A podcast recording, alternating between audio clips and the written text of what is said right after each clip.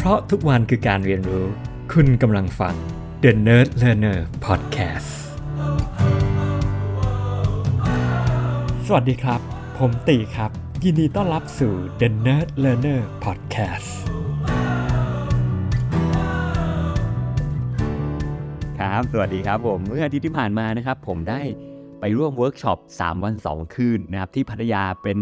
เวิร์กช็อปที่จัดโดยหลักสูตร ACE Academy of Change Maker Excellence นะครับ ซึ่งเป็นรุ่นแรกเหมือนกันนะครับ จัดโดยพี่ต้องกวีบุตรเจ้าของเพจแปดบรรทัดครึ่ง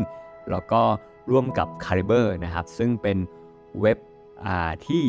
มีคอร์สให้เรียนรู้ในด้านของการพัฒนาตนเองในทักษะต่างๆ ไม่ว่าจะเป็นในส่วนของ leadership communication skills นะครับ แล้วก็หลากหลายเรื่องเลยนะครับ จากผู้นำที่เป็นรู้จัก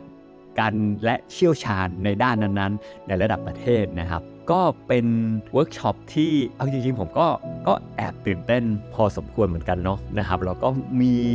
กิจกรรมดีๆ หลากหลายอย่างเลยนะครับทำให้แบบเออได้รู้จักกันมากยิ่งขึ้นนะครับ แล้วก็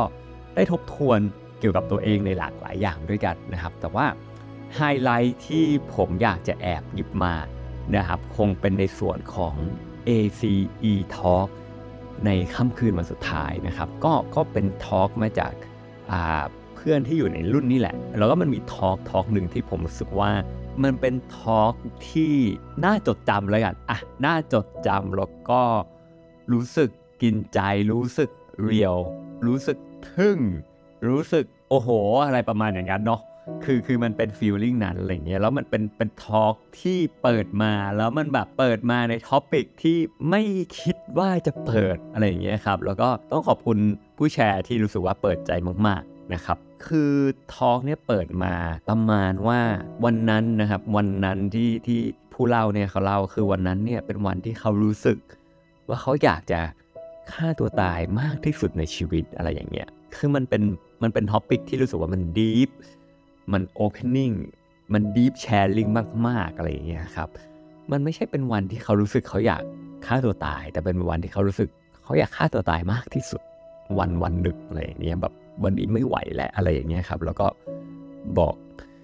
คุณแม่ว่าเฮ้ยอยากจะฆ่าตัวตายแล้วนะจะกระโดดลงไปแล้วนะอะไรอย่างเงี้ยแล้วก็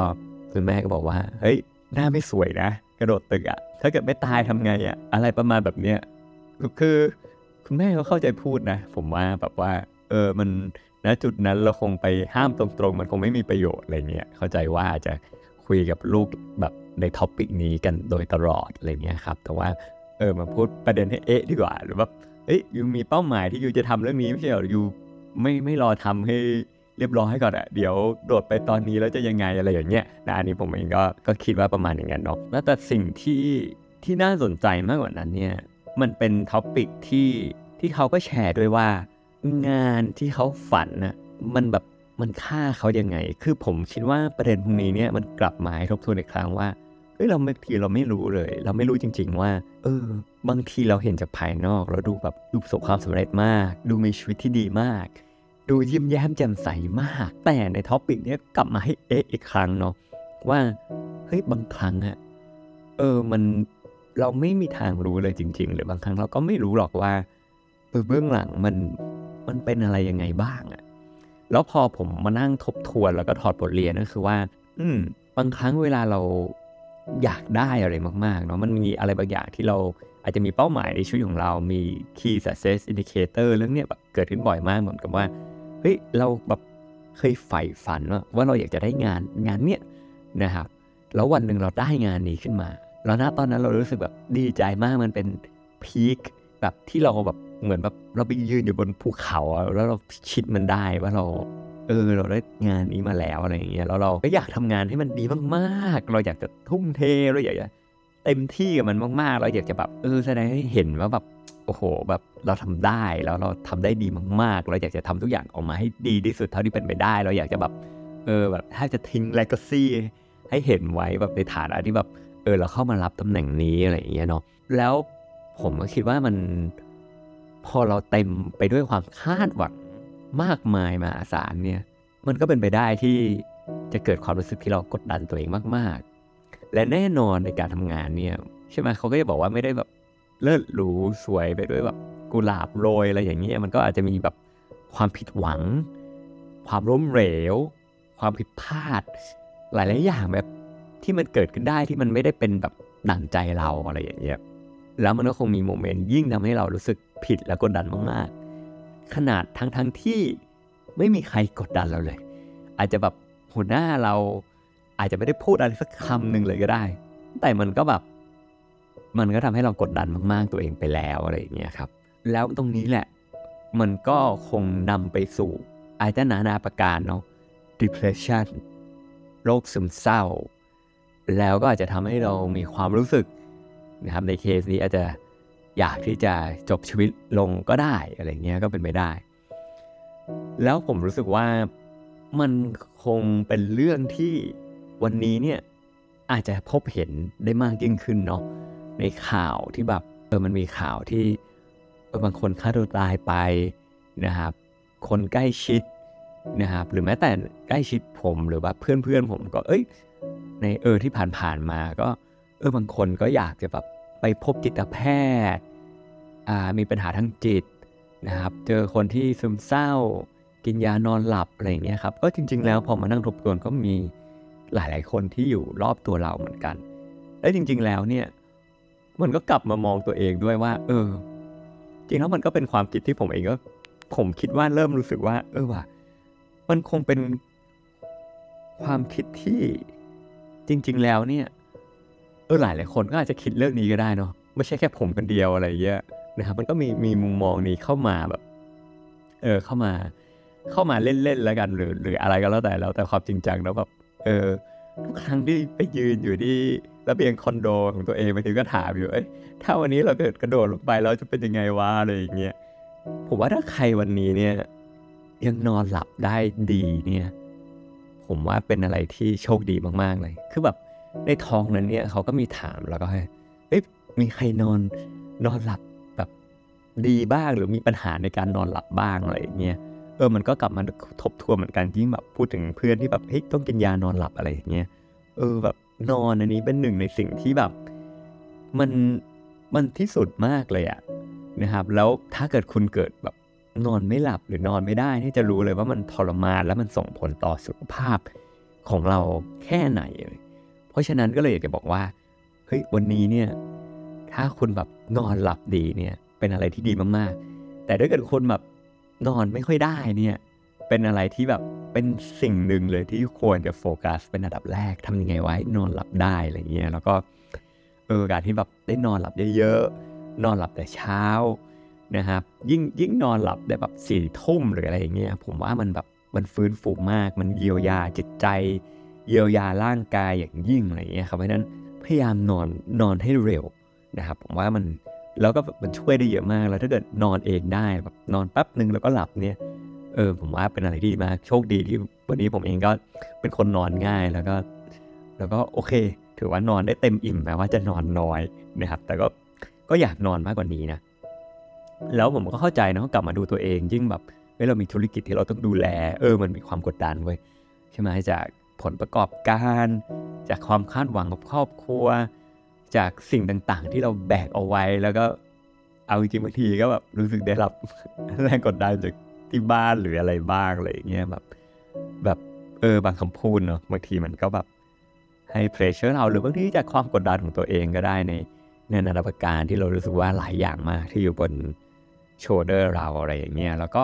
ผมว่าในเคสนี้เห็นว่าไม่ว่าคุณจะเป็นอ่า ไม่ว่าคุณจะเป็นพนักงาน หรือคุณจะเป็นเจ้าของธุรกิจ ผมว่ามันมีมันมีเพรสเชอร์มีอะไรแต่หลาย ๆ อย่างที่มันแตกต่างกันเนาะนะครับสำหรับวันนี้ผมก็มานั่งทบทวนใช่ไหมเออเรื่องงานเป็นเรื่องที่แบบพอเรามาอยู่จุดนี้มันแบบเออมันก็ 24คูณเจนว่ะแบบว่า มันก็ต้องคิดอะมันมีแต่เรื่องให้เราคิด เออ เราไม่สามารถแบบเออหยุดคิดได้จริง ๆ อะไรอย่างเงี้ยนะครับ มันก็เป็นอารมณ์ประมาณนั้นนะครับ แล้วผมก็เข้าใจนะ ผมคิดว่า เอ่อ เข้าใจไหมอันนี้อีกเรื่องหนึ่งอาจจะไม่ได้เข้าใจร้อยเปอร์เซ็นต์อาจจะเข้าใจนิดหนึ่งแล้วกัน ผมว่ามัน เออ มันมันคงมีความรู้สึก หลาย ๆ คนอยากมีความรู้สึกว่าแบบเฮ้ยฉันจะยืนอยู่ด้วยความคาดหวัง และมาตรฐานของที่ทุกคนคาดหวังได้หรือเปล่า และสำคัญแบบว่า เออเรามีแบบรู้สึกว่าเรามี คุณค่าอยู่ในจุดจุดนั้นไหมอะไรอย่างเงี้ยครับบางทีผมคิดว่าเราไม่รู้ตัวหรอกแบบเฮ้ยเราอยากได้เฮ้ยเราต้องขึ้นมาอยู่ในตำแหน่งนี้อยากได้งานแบบนี้มันเป็น dream job มันอาจจะมีอะไรบางอย่างภายในที่เรารู้สึกว่าเออมันไม่เติมเต็มเราหรือเราอยากพิสูจน์ให้ทุกคนเห็นว่าเราแบบ เออเราเรามีคุณค่านะ เราเป็นคนที่แบบอะไรต่างๆ นานาอะไรอย่างเงี้ยผมคิดว่ามันคงมีมิติ อะไรประมาณนั้นนะ นะครับ แล้วสุดท้ายแล้วคิดว่า จริง ๆ แล้วในเวิร์กช็อปที่ผมได้เข้าร่วมเนี่ย มันมีเวิร์กช็อปหนึ่งที่มันน่าสนใจมาก คือว่ามันถามเราอะว่าเราแบบเออสมมติว่าอะไรให้เราเลือกความสำคัญเนาะเช่น ระหว่างความสัมพันธ์กับความสำเร็จการงาน เราเลือกอันไหนอะไรประมาณอย่างเงี้ยแล้วมันมีอยู่คำถามหนึ่งที่บอกว่า เรารู้สึกว่าเรา ควบคุมชีวิตตัวเองแบบได้ทั้งหมดเลยเรา fully in control กับอีกฝั่งหนึ่งที่เรารู้สึกว่าเราไม่ได้อยู่ในจุดที่เราควบคุมชีวิตได้เลย แล้วคำถามเนี่ยเป็นคำถามที่ที่ทำให้ผมต้องกลับมาทบทวนตัวเองครั้งหนึ่ง เพราะว่าจริงๆแล้วผมก็จะบอกว่าวันนี้เราอะควบคุมชีวิตเรา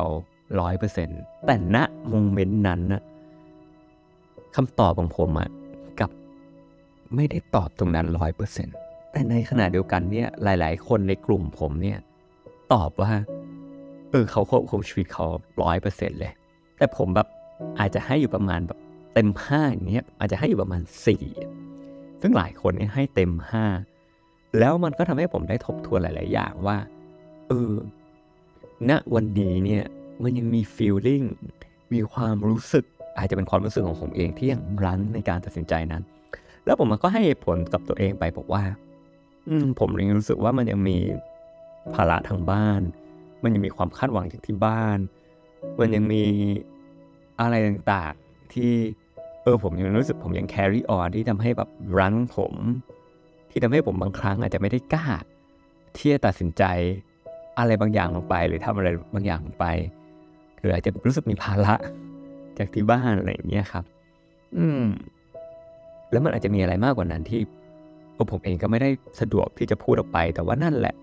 เชื่อหรือไม่ว่าจากการเพียงแค่ ใช้เวลาไม่กี่นาทีนะโมเมนต์นั้นเนี่ยทำให้ผมรีเฟล็กแล้วกลับมาทบทวนตัวเองอีกครั้งว่าเฮ้ยไม่ว่าอะไรเนี่ยสำคัญที่สุดผมต้องคอยถามตัวเองอยู่ตลอดว่า จริง ๆ แล้วเราต้องการอะไรกันแน่ และตัดสินใจในทิศทางที่ควรจะเป็นทิศทางที่เรารู้สึกว่าเออเราวันนี้ชีวิตมันของเราแล้วเราเลือก ในสิ่งที่เราควรจะเลือกและอยากจะเลือกจริงๆอะไรอย่างเงี้ยครับแล้วนะโมเมนต์นั้นมันก็ใกล้เลือกตั้งมากด้วยอะไรเงี้ย